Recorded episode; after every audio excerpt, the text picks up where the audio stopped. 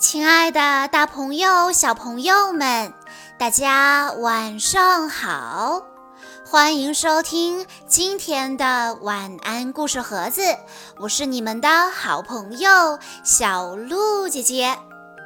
今天是来自广东省惠州市的冯子祥六小朋友的生日，他为大家点播的故事来自。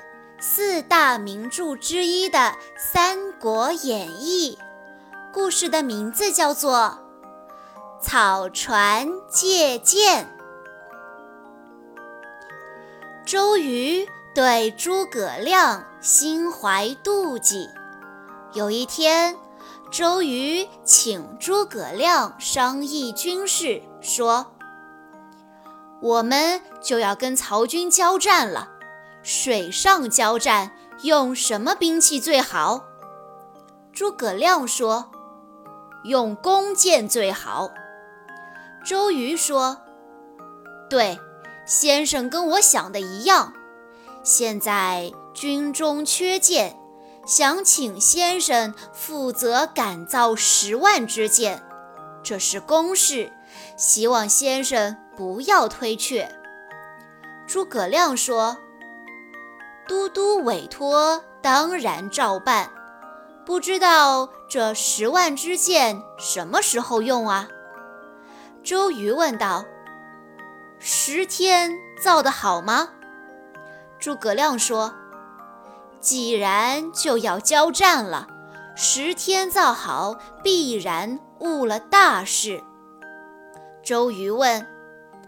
那先生预计几天可以造好呢？诸葛亮说：“只要三天。”周瑜说：“军情紧急，不能开玩笑啊。”诸葛亮回答：“我怎么敢开玩笑啊？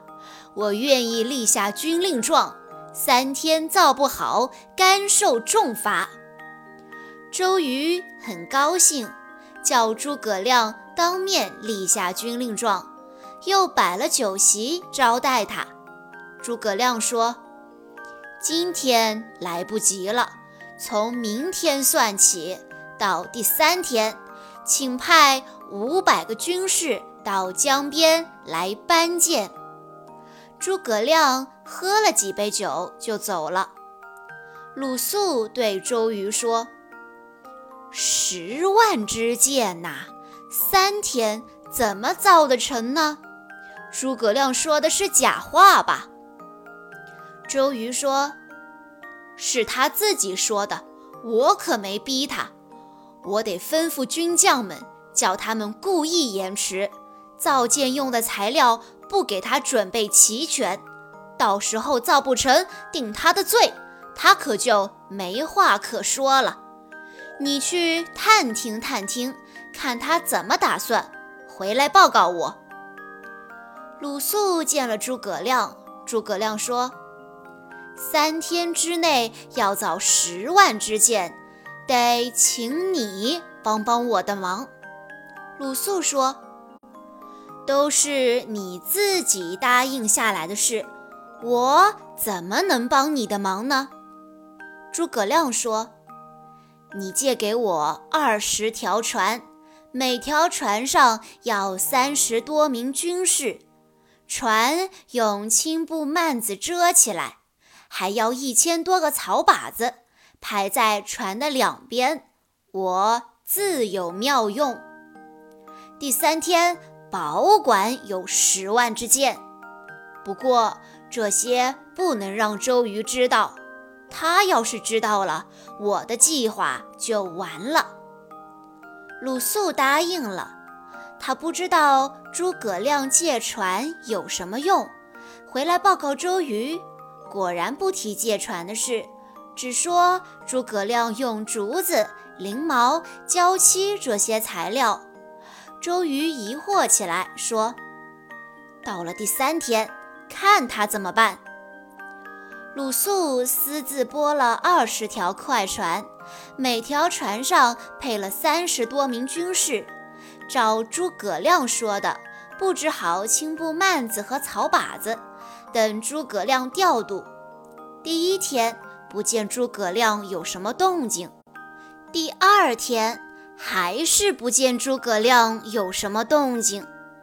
第三天四更的时候，诸葛亮秘密地把鲁肃请到船里。鲁肃问他：“你叫我来做什么？”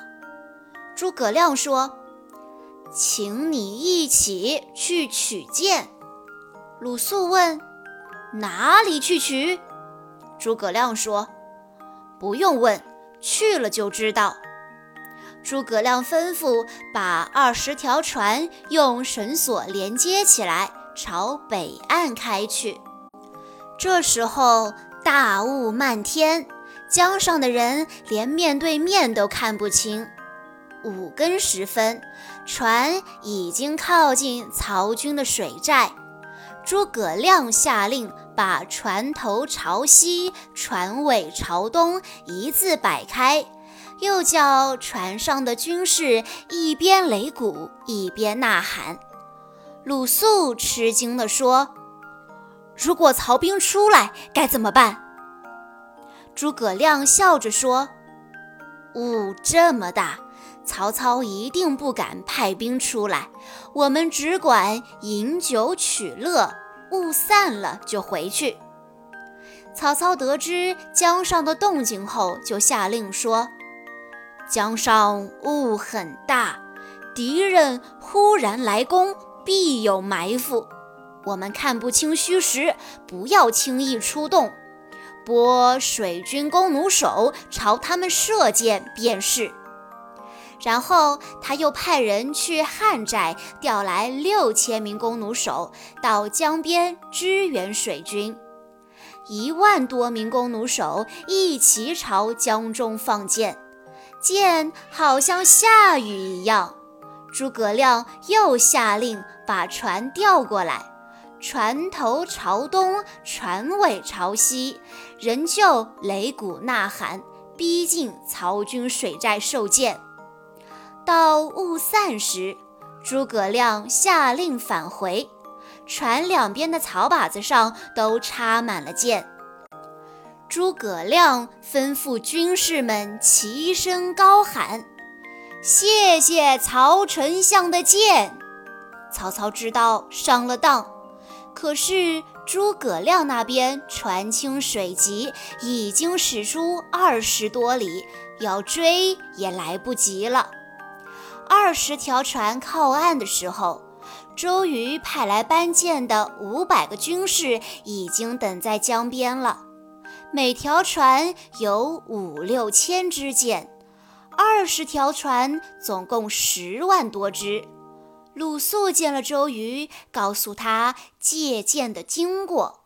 周瑜大吃一惊，长叹道：“诸葛亮神机妙算。”我真比不上他。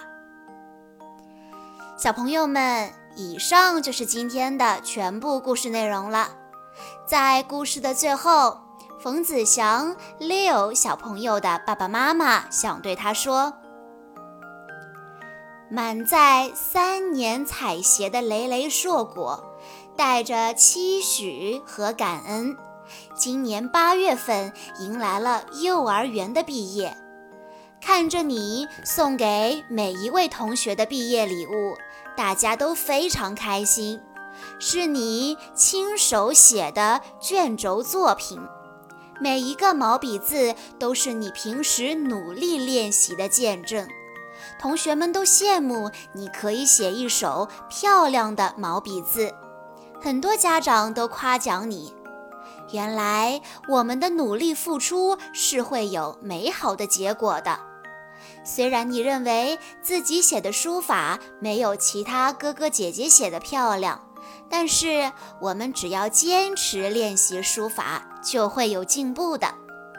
九月份，你正式踏入小学生活，渐渐的，你会产生许多天真美好的梦想，有的会成为你的理想。往后的人生将充满惊喜和希望。记得你曾说过，长大之后要成为一名科学家，希望可以制作很多实验，并且发明东西。你爱学习、爱看书的行为也影响了弟弟，让弟弟也爱上了看书，模仿你写书法，自觉的学习。他跟你一样，也有一个伟大的梦想和理想。爸爸妈妈都会支持你们，永远爱护你们。成长求学的过程中，必定是会遇到非常多的困难险阻。